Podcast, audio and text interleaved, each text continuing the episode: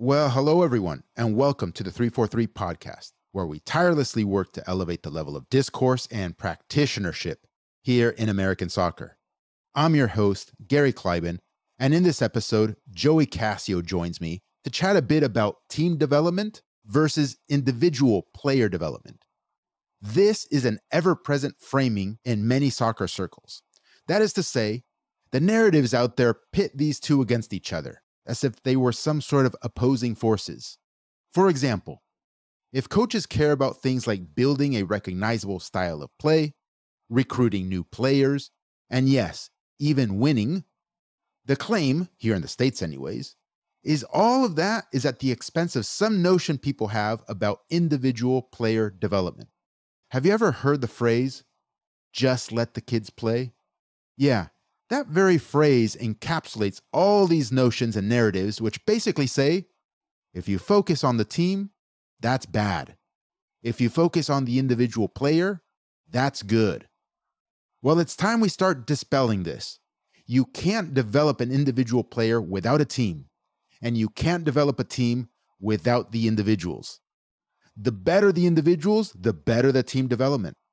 And the better the team development, the better the individual development.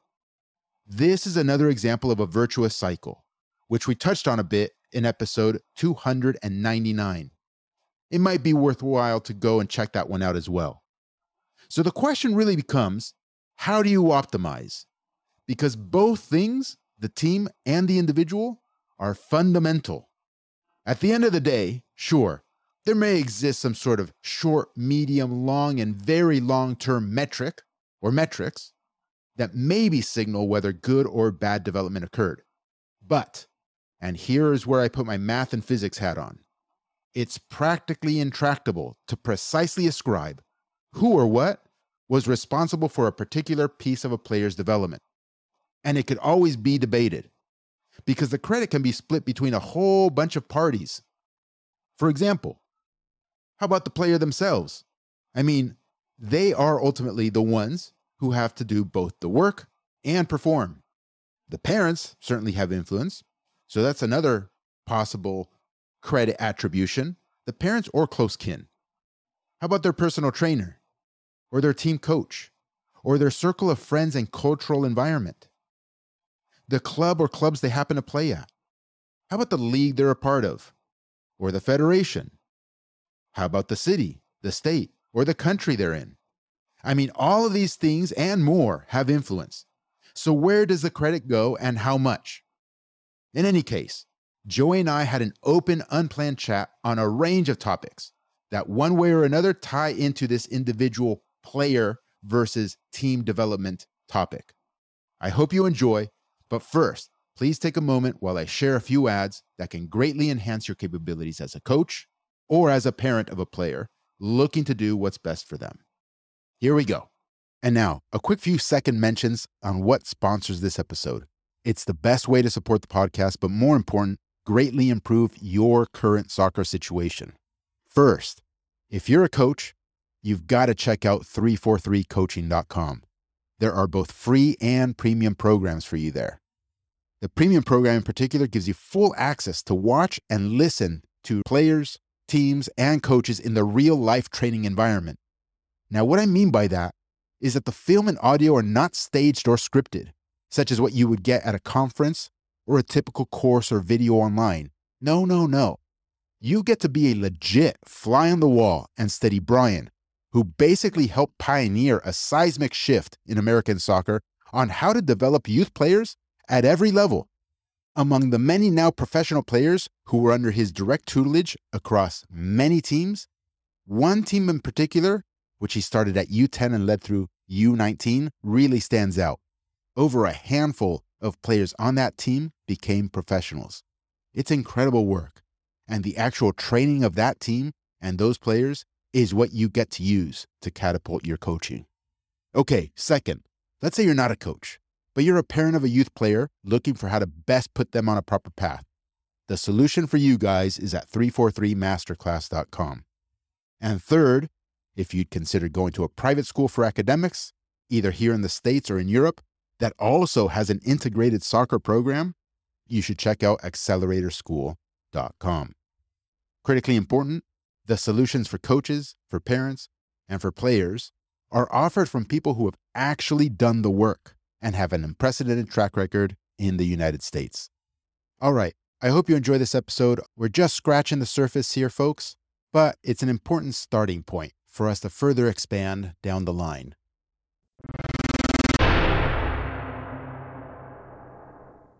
Per usual, we never have anything planned. I saw that you put together a couple bullet points months ago about what to talk about potentially. So, like I always say, Joey, it's not an interview, but let's just have a shooting off the cuff sort of conversation. Whatever happens, happens. I'll let you get going if that's okay with you. Yeah, for sure. I think we can maybe start with, and this is sort of what I've seen over the years. And I think it's always been sort of the case here in American soccer and probably in American sports in general. The culture is sort of based around like the individual player, right? The focus is individual players. And, you know, the parents have to look out for their kid 100%. So they see it as just their player. But I think it's missed pretty significantly the importance of what the team provides for the individual player. And the team setting, if it's very, very good, then that significantly helps the individual player in their development process. I think that that is missed a lot. And I don't necessarily think it's, you know, because maybe they don't know or they don't think it's important. I just think that a lot of the conversation, the way that the culture is, the way that media covers individual players and not so much collective teams, I think that's just sort of been ingrained into the way that people see the game in general. And so for individual players, I see this a lot. There's no sort of consideration about team and how important that ingredient is for the individual player. Yeah, let's see if we can tease out some specific examples because I think at a high level that makes a lot of sense to me and I think it does make a lot of sense to other people. You and I have always kind of been aligned in that regard. This reminds me of the expression I've said to so many and I certainly didn't come up with it that rings true that you are the average of the five people you most hang out with or you're most around. So if you hang out with other people who are maybe far more well read than you, have expert, expertise, or far, are far more ahead in their careers than you. Just kind of by osmosis, you are compelled and incentivized without them doing anything to catch up to them so that you feel accepted, so that you feel part of the group, if that makes sense. You know, so you on your own have a stronger drive to maybe pick up some books and read some books on maybe the things that they were talking about or read articles uh, based on what they were talking about so you can fit in, Joey. You know, you you don't want to be the odd man out. Nobody does, and that goes across domains. So bringing it back to what you just said in soccer, I think that kind of applies. You might be the average of the 18 people on your roster. Eh, you feel me? I, obviously, that's mm-hmm. not perfectly accurate, but you catch my drift. I also want to be a little bit careful because this is not an exact science. There's art and there's a whole slew of circumstances and exceptions to the general rule. Some might look at that as an excuse because you know what excuse you and I and all coaches have always heard for years and years and years. Oh, coach, but I'm surrounded by players who can't play and can't connect the pass and can't do this and can't do that. And that's why my performance sucks. And that's why I don't make that late run into the box because, well, my winger isn't going to deliver that ball. He's a ball hog, or he always loses it, or he doesn't know how to cross a ball. So that's why I'm not making the run because we're probably going to lose it anyways. You've heard these excuses, right, Joey? 100%. Um, and that's just one example of countless examples of excuses, which is lame. You, as a player, can take that attitude, fine. It's not going to do you any good. What can do you some good is taking the other attitude. Remember when this whole debate of playing high school soccer or not playing high school soccer and the academy wasn't allowing you to play high school soccer and all that sort of jazz? I try to look on the bright side. If a player wanted to play high school and they were an academy player, they were probably going to be the best or among the best on their high school team. And sure, they were surrounded by lesser players, but you can develop other things that are vitally important. How about leadership? If you are better than all the other guys, how about developing some leadership skills then? Learn how to mentor the other players, train the other players. I don't know, give off the right energy to your other players to lift them up and have them be better. Teach your winger to not lose the ball as much, or teach him to serve a better cross, or tell him, hey, man, I'm always going to be making this late run into the box. The first half of the season, you didn't deliver these. I get it. It's hard, whatever, but let's see if we can work on this. Because I'm telling you, if you deliver this ball, we're scoring and it's going to make us all look better, whatever, Joey. You see? So there's two mentalities there. One is the mentality of like everybody else's fault, screw this. And so, yeah, with that mentality, you are going to get worse. Or, oh man, I'm going to assume the leadership role here because I think I'm the man. All right, then be the man. Does that make sense? I don't know. It's one of the comments that I wrote down. Yeah, absolutely. No, I think that brings up an interesting part of developing a team. I've seen many examples of exactly that happening, that taking place. And yeah, it makes it so much harder to then develop a team. But I think if we use the example you gave where a player who's at the top end of the roster, yeah, he he chooses to try to develop leadership skills and lift the players around him. Then I think when a coach takes a team, the players are at different starting points, but as you work, the players can develop and they can get better. And I think if the culture is good and each individual player contributes to that culture, of course, and if you have players with that sort of mentality, lifting each other up, yeah, trying to mentor other players, dive a little bit deeper into conversation about what they're trying to do on the field, then that ultimately allows for the development of the team to probably happen much quicker. And then, yeah, that one player has a better situation around him now where, yeah, he can develop himself or herself.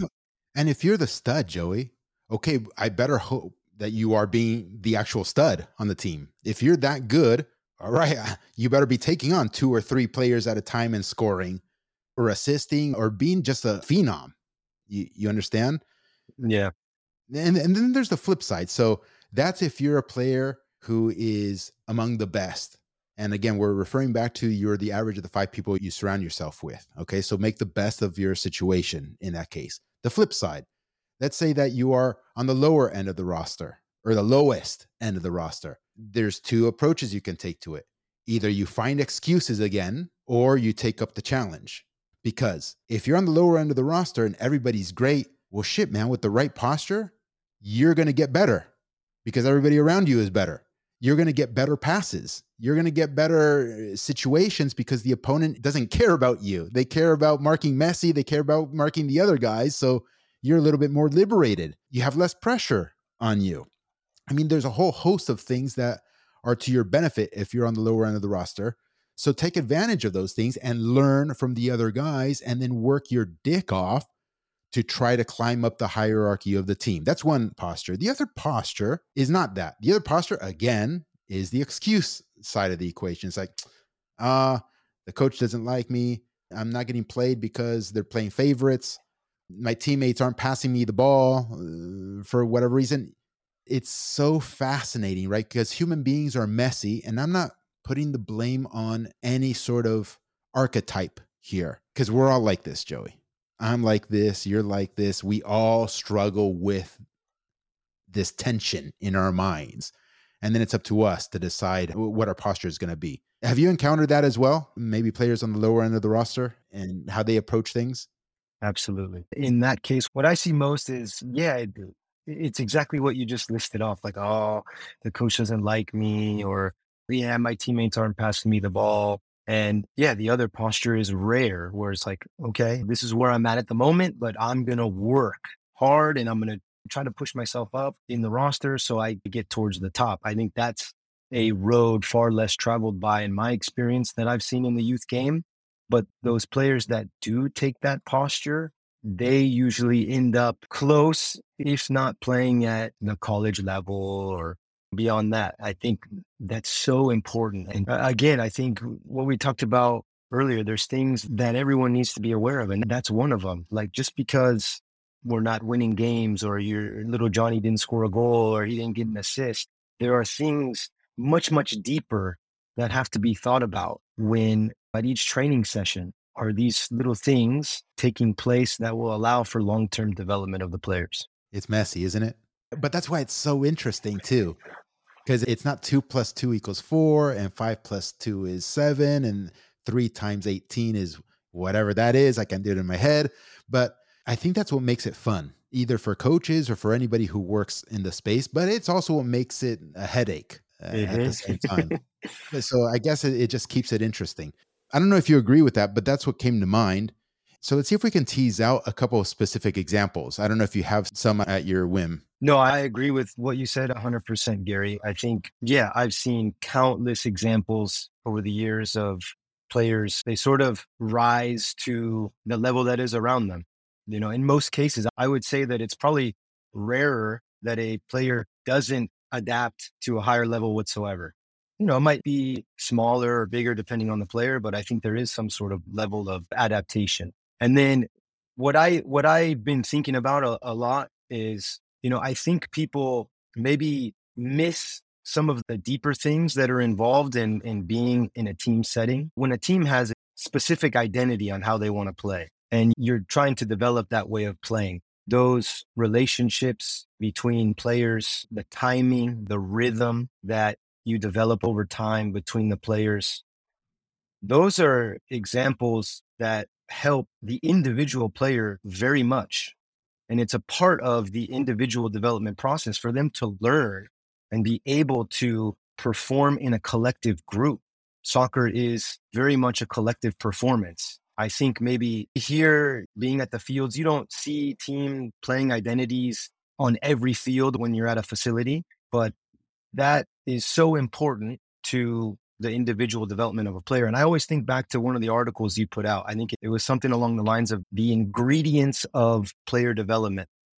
And, you know, you've got the individual, like private training, you've got pickup games, and the collective, the team environment is critical and it can't be missed. And I don't know, I think recently, in recent times, I've seen eh, a lot of situations where I think that the team culture environment isn't valued as much as some of these other things are valued. I think like supplemental training, individual training is popular. It's big here in the States, but I don't think there's a, a good enough understanding of what the team environment does for the individual player. Got it. So many things to unpack, man. So many things. I'm taking notes profusely here because a lot of stuff comes to mind. Do you think it, at the youth level, anyways, is it because parents are the customer. You see, because if parents are the customer, then almost by default, it's all about the individual. And you're going to have that sort of culture, not just at the team level, you know, putting the coach aside for a second, right? Just looking at the individual families, but also at the club level, the youth club level. You know, the revenue is coming from parents, which only care about their kid. They don't necessarily care about team culture, as you're saying. So that's one thought. The other thought is if you're not looking at the youth level, you're looking at the pro level. This is something we're probably not going to really nail in this conversation. But I think there are a lot of commonalities as well because from the media, they do tend to focus a lot on the individual and not so much on the collective. Sure, there's some tactical analysis out there. Sure, they're trying to make sense of what they saw in a match, but so much comes down to articles on an individual versus the team. I'm sure if some analysis was done, there's way more articles on, er, you know, from American media. There's way more articles on Pulisic and his circumstances and his performance or lack of performance or whatever than on Chelsea Football Club and how Chelsea Football Club is doing as a whole. I think that's pretty self evident. And maybe people say, Gary, thanks for being Captain Obvious. I mean, that's how it should be. But it still doesn't detract from your point that we are still consuming a lot of content that is surrounding the individual and the team environment gets missed. I don't know, just two thoughts that I came up with. Maybe you can comment on that. And I have more thoughts, Joey, but I don't want to overwhelm you. Yeah, no, just to kind of go off that a little bit, Gary, I think that plays a big role. The content that people digest on a regular basis or consistent basis. You don't see, or at least I don't see a lot of articles about like the center back reading the body of his teammate to sort of anticipate what's going to happen next so that he can be in the right position to receive a pass. And those are the things that the players start to pick up and develop when they are in a good team environment. And it's just as critical as the individual stuff that, you know, the dribbling, the finishing technique, a, a lot of the techniques that can be worked on as an individual. You know, that's what a lot of the focus is on. Where, yeah, like the example I just mentioned, mentioned you don't you don't get a lot of that from the media that you you digest here, at least in the states, from what I've seen. And I think that that goes a long way as to sort of paint the picture of what people are looking at when they're watching games, they're seeing what's going on, whether it's pro, whether it's youth. That goes a long way of painting the picture of how they see what's going on on the field. They're, that's how they're being educated. Maybe it's just not entertaining, Joey. Education is n- not very entertaining, and people just want, oh, look at his haircut. you know, because they can because re- they can relate to it's a human, and you're a human, so it's like ah, talk about the humans to me. You know, the team itself is not a human being; it's a collective, and, and perhaps not as interesting as the individuals. So, anyways, as I said at the beginning of all these episodes, we're just shooting the shit here, um, yeah, and, and we're not necessarily providing deep thought or deep insights, but there are going to be some gold nuggets that I can tell you for sure. And I do think the gold nugget here is correct from a development perspective. This focus on the individual without uh, including the individual in the team context is detrimental to development. We really, really need to shift the focus more to the team environment itself and how that amplifies and augments and stimulates the development of the individual. I am 100% on board with that. And I do believe that in general, here in the States, we don't understand that very well. So I'll give an example too. Let's look at two extremes.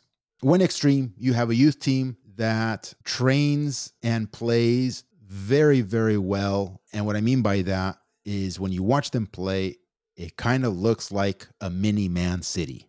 Almost every possession, they're at least connecting five passes, sometimes way longer sequences than just five passes. It could be 12 or 22 or 35 passes. And you see the team and the players say, oh no, the attack is not on. Let's reset the whole play and shift the point of attack and try and probe over there. Oh, it doesn't work out. Reset it all the way back to the center backs, maybe even the keeper, start the whole play over again. If you see that on the weekends here in youth soccer, man, is individual development happening there. I mean, it's very difficult for me to understand how one can't see that as self evident that individual players are being developed if that's what's happening. You're creating technical players, you're creating thinking players, you're developing players that understand how to play football. That's one extreme, okay? And we can get to the creativity part and all that stuff in a moment because I know that's one of the main objections to something like this. The other extreme is you go to the field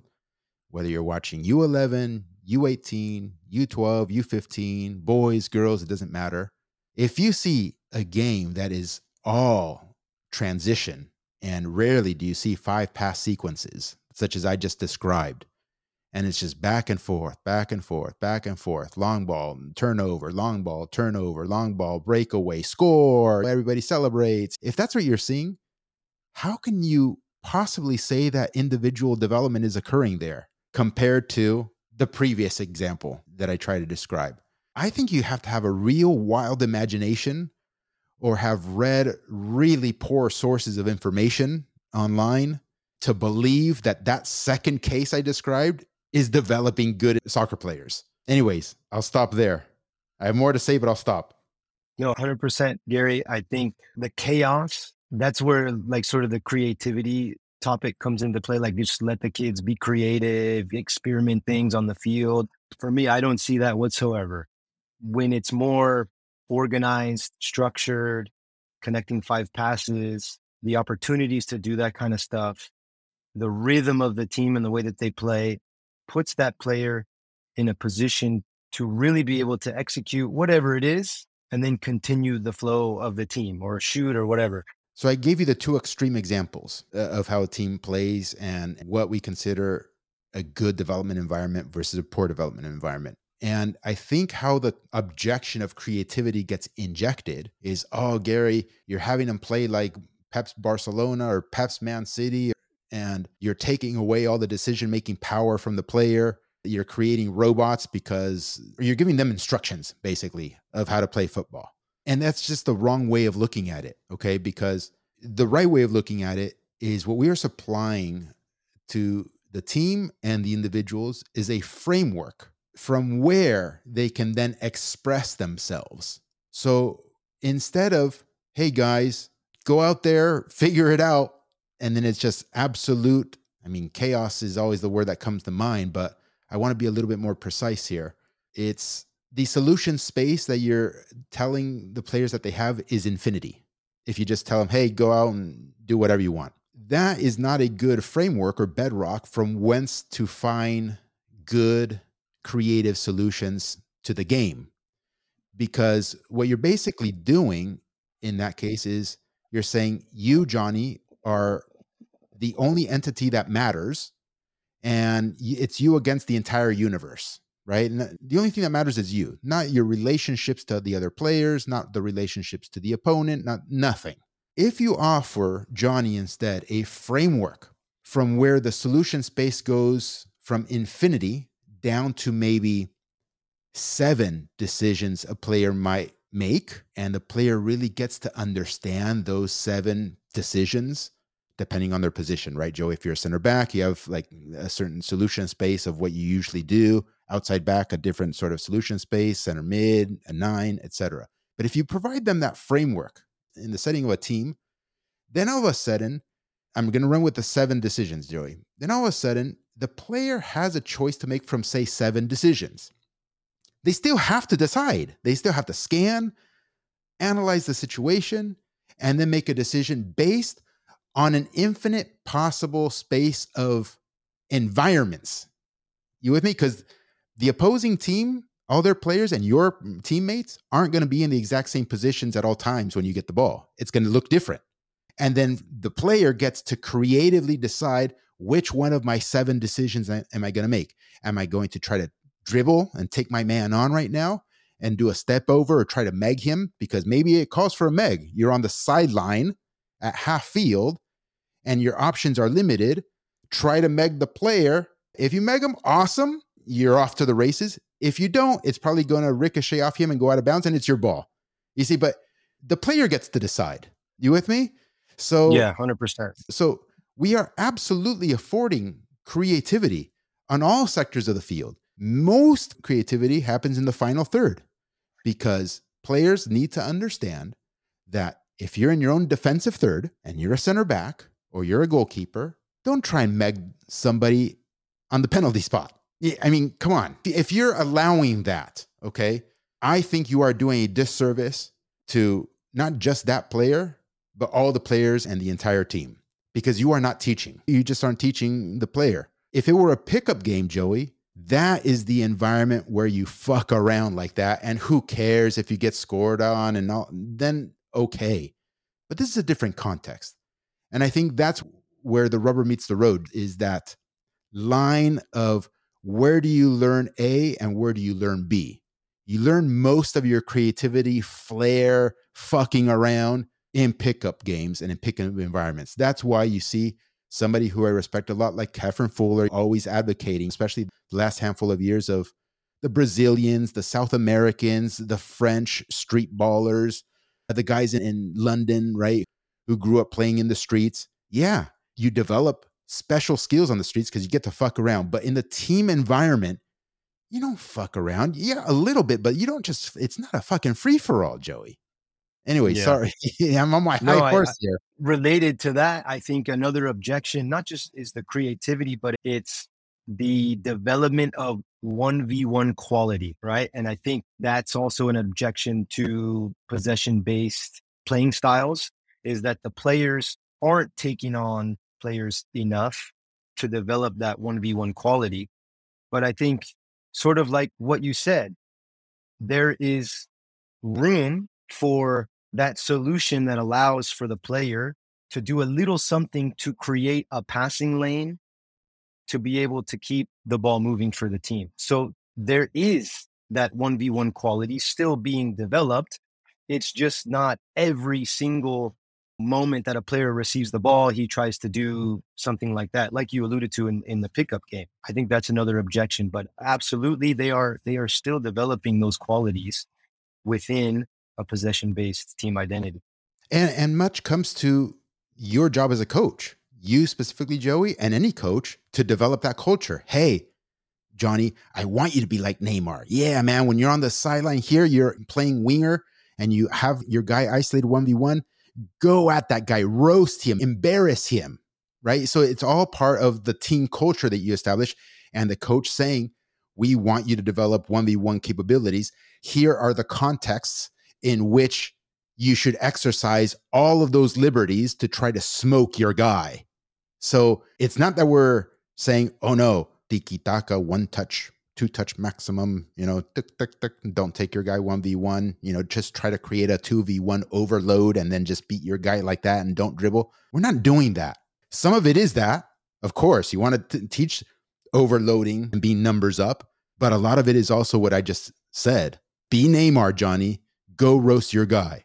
Now, if you're a center back, it's a little bit different. You don't tell your center back, go be Neymar. You feel me? You tell them yeah. something else of how to beat somebody 1v1. You know, maybe you kind of posture your body a certain way as if you're just going to connect with your left back and it's a body fake and then you go drive past the nine who is marking you and drive forward you teach them these things and you let them do it on the team but everything in its appropriate place and time the other thing joe is even all these objections or people who advocate oh, we got to let them develop the 1v1 abilities. You're stifling 1v1 abilities. You're stifling creativity. Guys, even if you let it be a free for all, that is what this country has been for as long as I can remember. It has been precisely that a free for all. Let the kids play, let them do whatever the hell they want. There was nobody doing Pep Guardiola youth teams here. The first one who ever did it for the country and showed it was Brian, which was 10 years ago or so.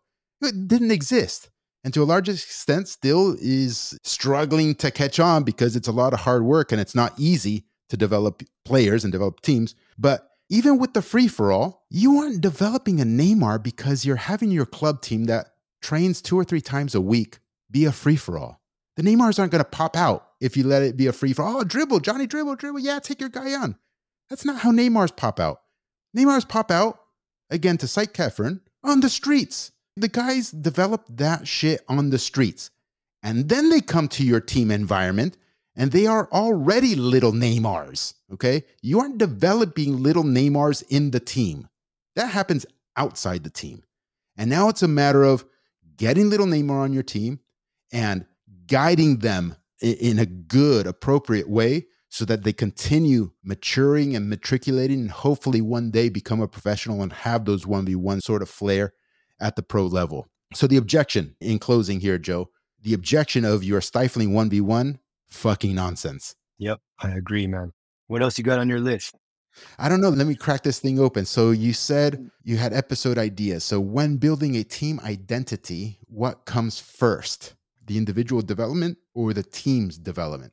I think it's pretty crystal clear our, our position, Joe. Yeah, team development yeah. all the way. Can you, as the coach, discourage the players from taking risks while building the team identity? I mean, I just finished saying that it's very difficult to develop a team, as we described, and consequently develop the player that we all want to develop.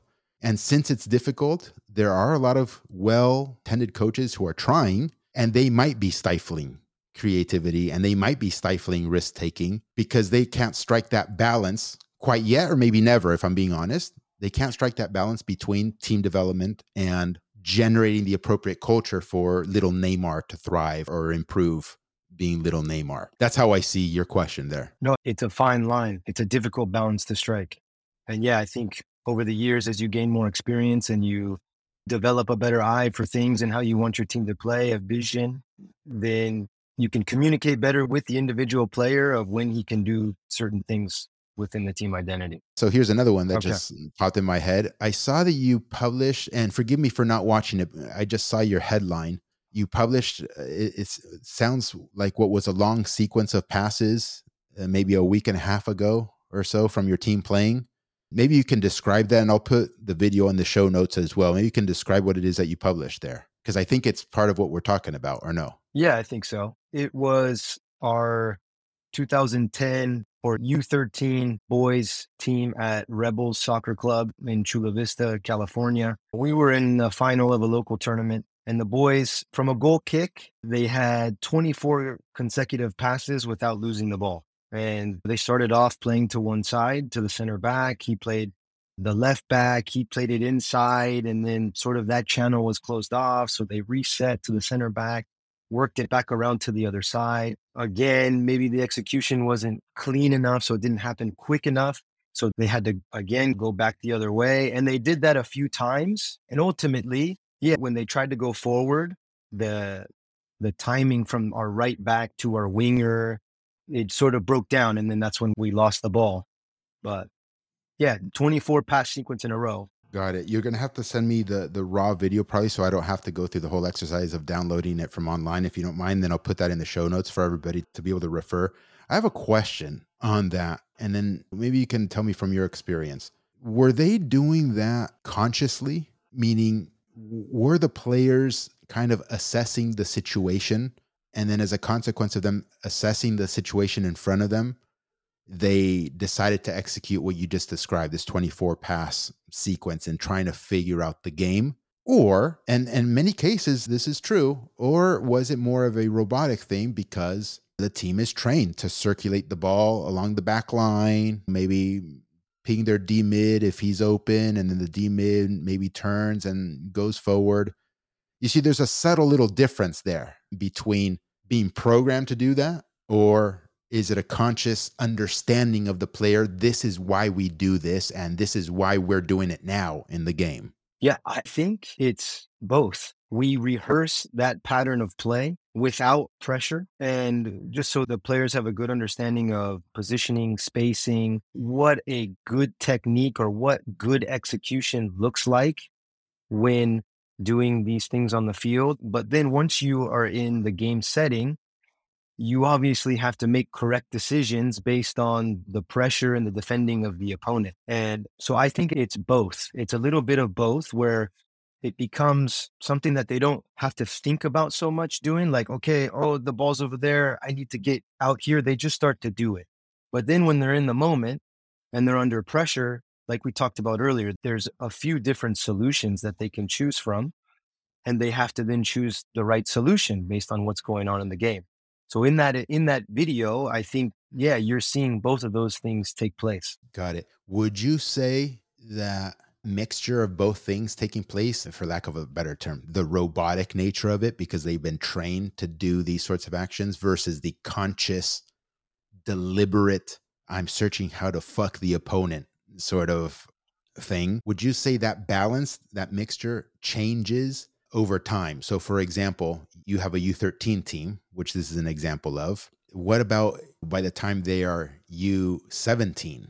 Does that mixture of robotically doing it versus consciously doing it change? And what is that change? Do you see what I'm I getting at? That's yeah, yeah. No, I think that's my role as the coach. As we continue to do this and we come across different situations in games, yeah, as the coach, I need to communicate them. Well, hey, but yeah, we we played backwards in this situation. But if you just pause for a second, look up, we can play that pass that's going to kill the opponent, and we're off on goal. I think that's where the role of the coach comes in as to teaching them the situations and how not we can not only keep the ball in the back, but when to go forward, looking for the opponent maybe sleeping in one area of the field, not paying attention to this or that, and then we can capitalize on it. Got you. Because if you go all the way to the extreme where we're now talking about maybe a top 10 professional soccer club in the world, you see this pattern of play all the time the circulation in the back, the checking in of the defensive mid, how you progress play, right? The buildup,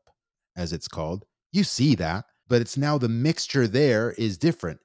They are not robotic, they aren't being robots when they do that at all. They are all being conscious agents assessing all aspects of the opponent and their own teammates and making appropriate decisions. So when you see them circulate the ball in the back, they aren't just doing it because they were trained to do that the previous week or the previous year, or the previous two years. No, the game calls for them to actually do that. And so the players are doing it for that reason.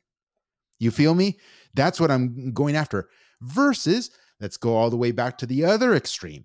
Maybe it's a U11 team, U10 team, where this concept is first being introduced to them of circulating the ball in the back and starting to build up play. They are 90 plus percent just being robots doing what they're instructed to do and less than 10% or 5% or 1% conscious agents of assessing the game and how can we screw the opponent over by doing this and oh this is the right decision at this point in time this is what i'm getting at you see what i'm saying so maybe Yeah.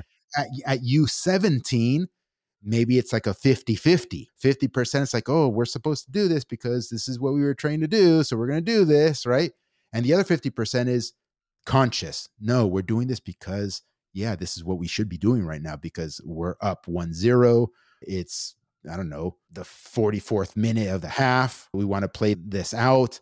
The other opponent is not pressuring us so yeah we'll just hold the ball back here for a bit that that's a conscious act of circulating the ball in the back i certainly think it's important to grasp that notion Absolutely. No, I agree 100%, Gary.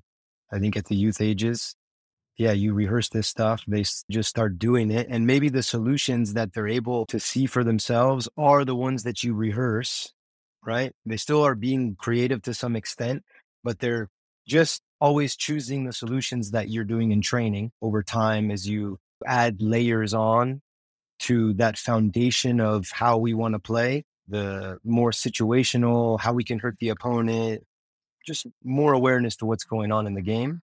Yeah, that happens as they get older. And would you say that that's where the coach comes in? Yeah. Especially think with the- youth players. Yeah, I think the coach has to understand the whole pipeline from youth to pro to kind of be a good mentor all along the way. And there's very few, in my opinion. It's a rare coach that has all the qualities. Everybody still has to improve no matter how good you are. But for example, if you were a pro player and just retired and they throw you into coach U17s or something, that does not mean you understand the whole pipeline at all. You were an ex pro player, congratulations, but you had the perspective of a player the entire time and not the perspective or the skill set of a coach. You have no idea what's involved there. So you are a newbie, a rookie. You're starting from zero, basically. I mean, maybe not complete zero because you actually played versus maybe somebody who never even played and wants to coach soccer from the very first time. That you're not on the same footing. But you get what I'm saying, Joey. The whole pipeline, that's a very special trait, a rare trait. Joe, you mentioned I had some other bullet points here. Let me see your list here, Joey. There In was gen- one thing, Gary, that I remember you brought up, mm-hmm. and you'd have to explain or go into it because I'm not going to do it justice at all. But I remember we were talking about like a, let's say, Walker Zimmerman here in MLS, American player, executing one thing, and let's say Militao from Real Madrid doing the same thing. It's not the same thing. Yeah. It's very different. Yeah. Again, that's why this is art. Yes. I think everyone inherently understands what you just said. That that is a true statement, that it's not the same thing. And yet, why in general does everybody want to make it equivalent? So, for instance, in the past handful of years, all of these video compilation accounts have cropped up on Twitter or on YouTube. And this is with the advent of Wyscout, right? Where pro games are all uploaded to Wyscout. And if you have an account, you can search a player's name and get clips from their games, et cetera, et cetera. So they'll make these video compilations of, just to write off of your example, of Walker Zimmerman doing those diagonal 40 yard pings to his winger. And then they might do the same thing for your your favorite center back now because you're because you're a Man United guy. If I'm not gonna say Harry Maguire, don't worry. Um, if if Martinez does that, then it's just the context is completely different. Yes, the margin for error at the higher levels is so much smaller, so your precision has to be that much more accurate. That's one superficial thing that could probably even be quantified if you do some very nifty computer things. But I'm going beyond that. I see like the biomechanics of it all, like how fluid the body of the player makes the action, there is a quality to it that I can't describe and it cannot be captured, but it's there and it is different. And I'd like someday to maybe conduct an experiment whereby I get video of, say, center backs doing that 40 yard ping and somehow obfuscate who they are. I don't know. I can probably go from color to being black and white, getting rid of all, you know, insignia that can identify the player or maybe blur their face off or whatever, maybe keep it at a distance. I'd be very curious if we conducted a survey if, if people can distinguish who is the higher quality player and who is the lower quality player. That'd be a really cool experiment because I am convinced that there is a very different way of stroking the ball between the two. If Iniesta receives a pass, a 20 yard pass that seems simple, if he receives the ball, it's very different than if Cristian Roldan receives the same exact ball. The mechanics are different. It's all different. I think that's what you were after, right, Joe? I don't know. Yeah, no, it's something, Gary, that I've always had a difficult time like communicating that. It just in casual conversations about players, being able to explain sort of the difference in technique because yeah, every player is so different. And then the, the conversation of who's a higher level player than the other. It's something that I've had trouble communicating, but I think the term biomechanics is a good word and it, in my case, I think over time, I've developed a better eye to be able to see that kind of stuff. When I was younger, I don't think I could really see the difference so much. But now I'd like to think that I can see the difference. It's just still something that I have a hard time communicating with people.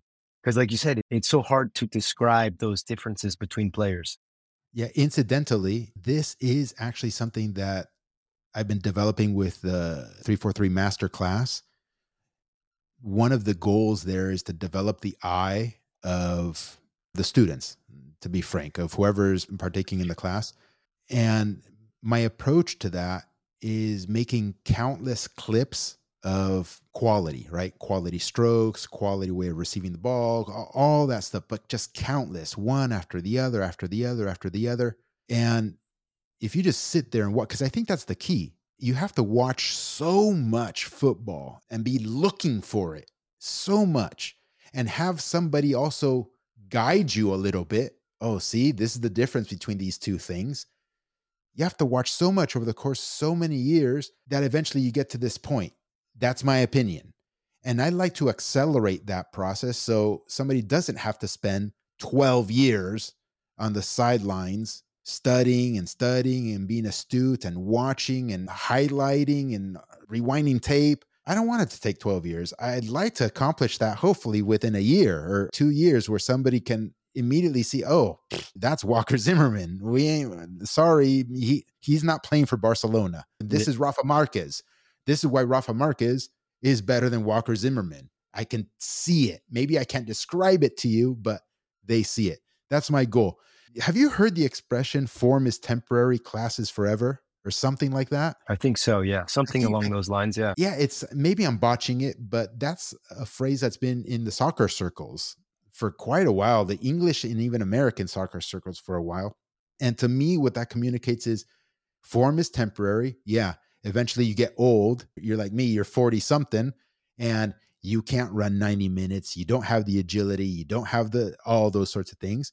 But classes forever. So I can still just stand still, put a soccer ball in front of me, and then stroke it, do that 40 yard ping.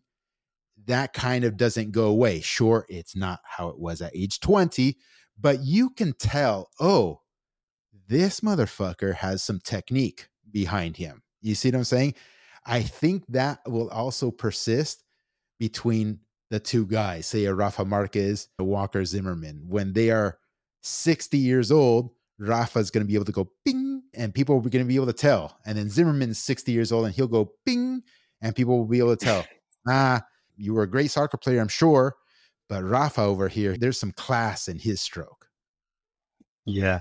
Well, that's a good way of putting it. Form is temporary, class is forever.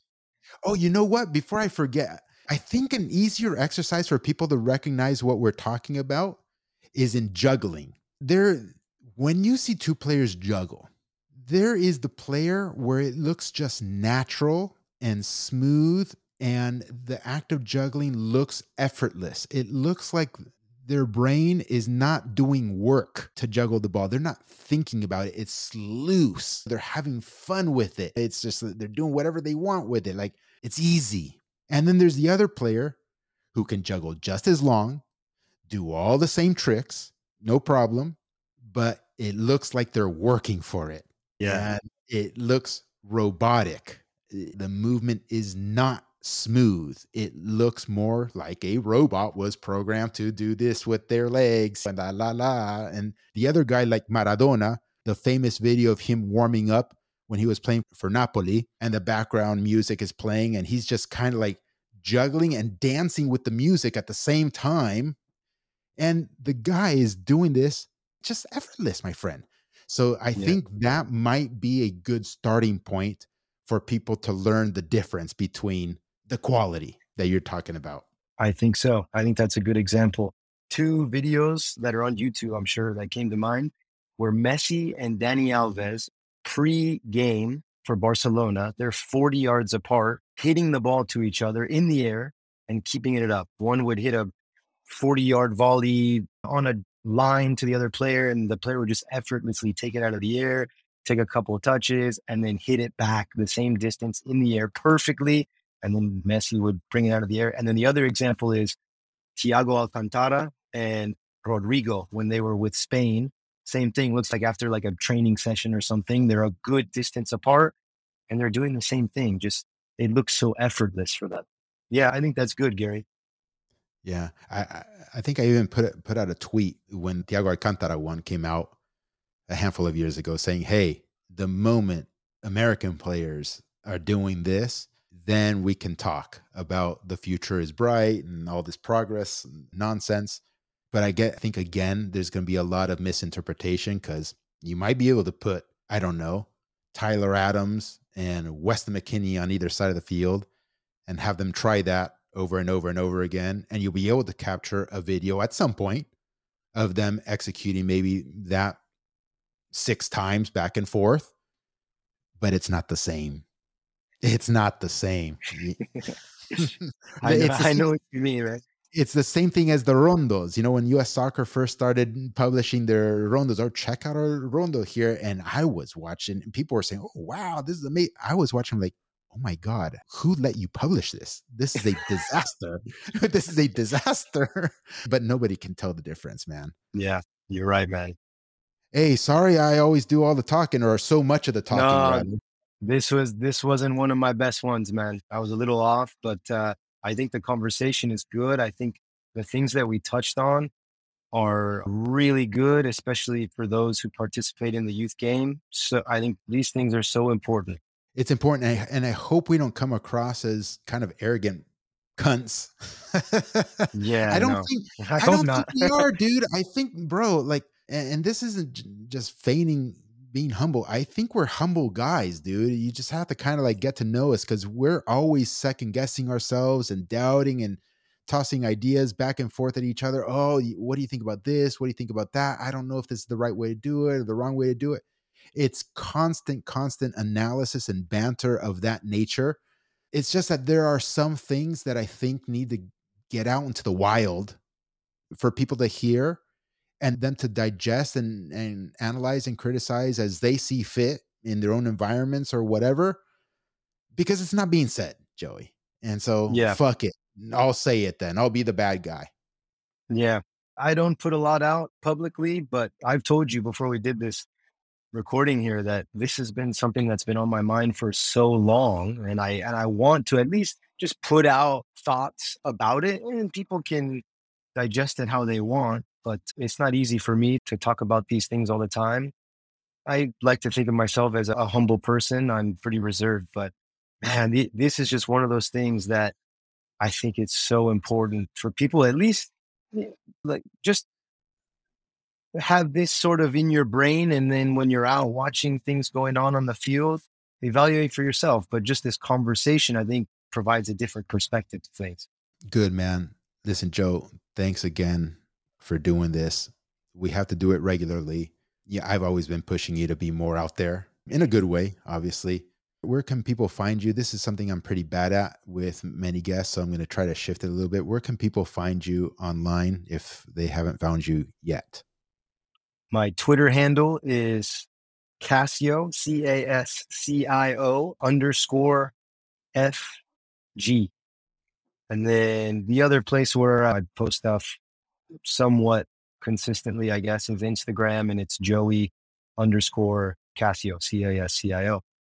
Brilliant. And I know you're always open to helping people out. I've sent people your way and recommended people to you, and you've always been very courteous and awesome with your time with them too. All right, dude. Absolutely. Well, that's it for today, guys. Thank you for listening. A reminder for coaches you can get both the free and premium coaching programs at 343coaching.com. Don't let anyone tell you your teams can't win by playing dominant, possession based football while also developing individual players to the highest levels. Nonsense. We've proved it at every single level, and so have hundreds of serious member coaches across the country. Now that we've moved on to the pro level, we're delivering everything we've learned in the program. Don't wait and continue delaying getting on a proven path. And parents, 343masterclass.com is where you want to go to get a working compass for navigating the American soccer landscape with your player. It's pretty bad out there, but let our experience guide you. And if you're interested in a solution that blends both academics and soccer, there's even the opportunity to do this in Europe as well. To learn more, visit acceleratorschool.com. Until next time, cheers everyone and keep building.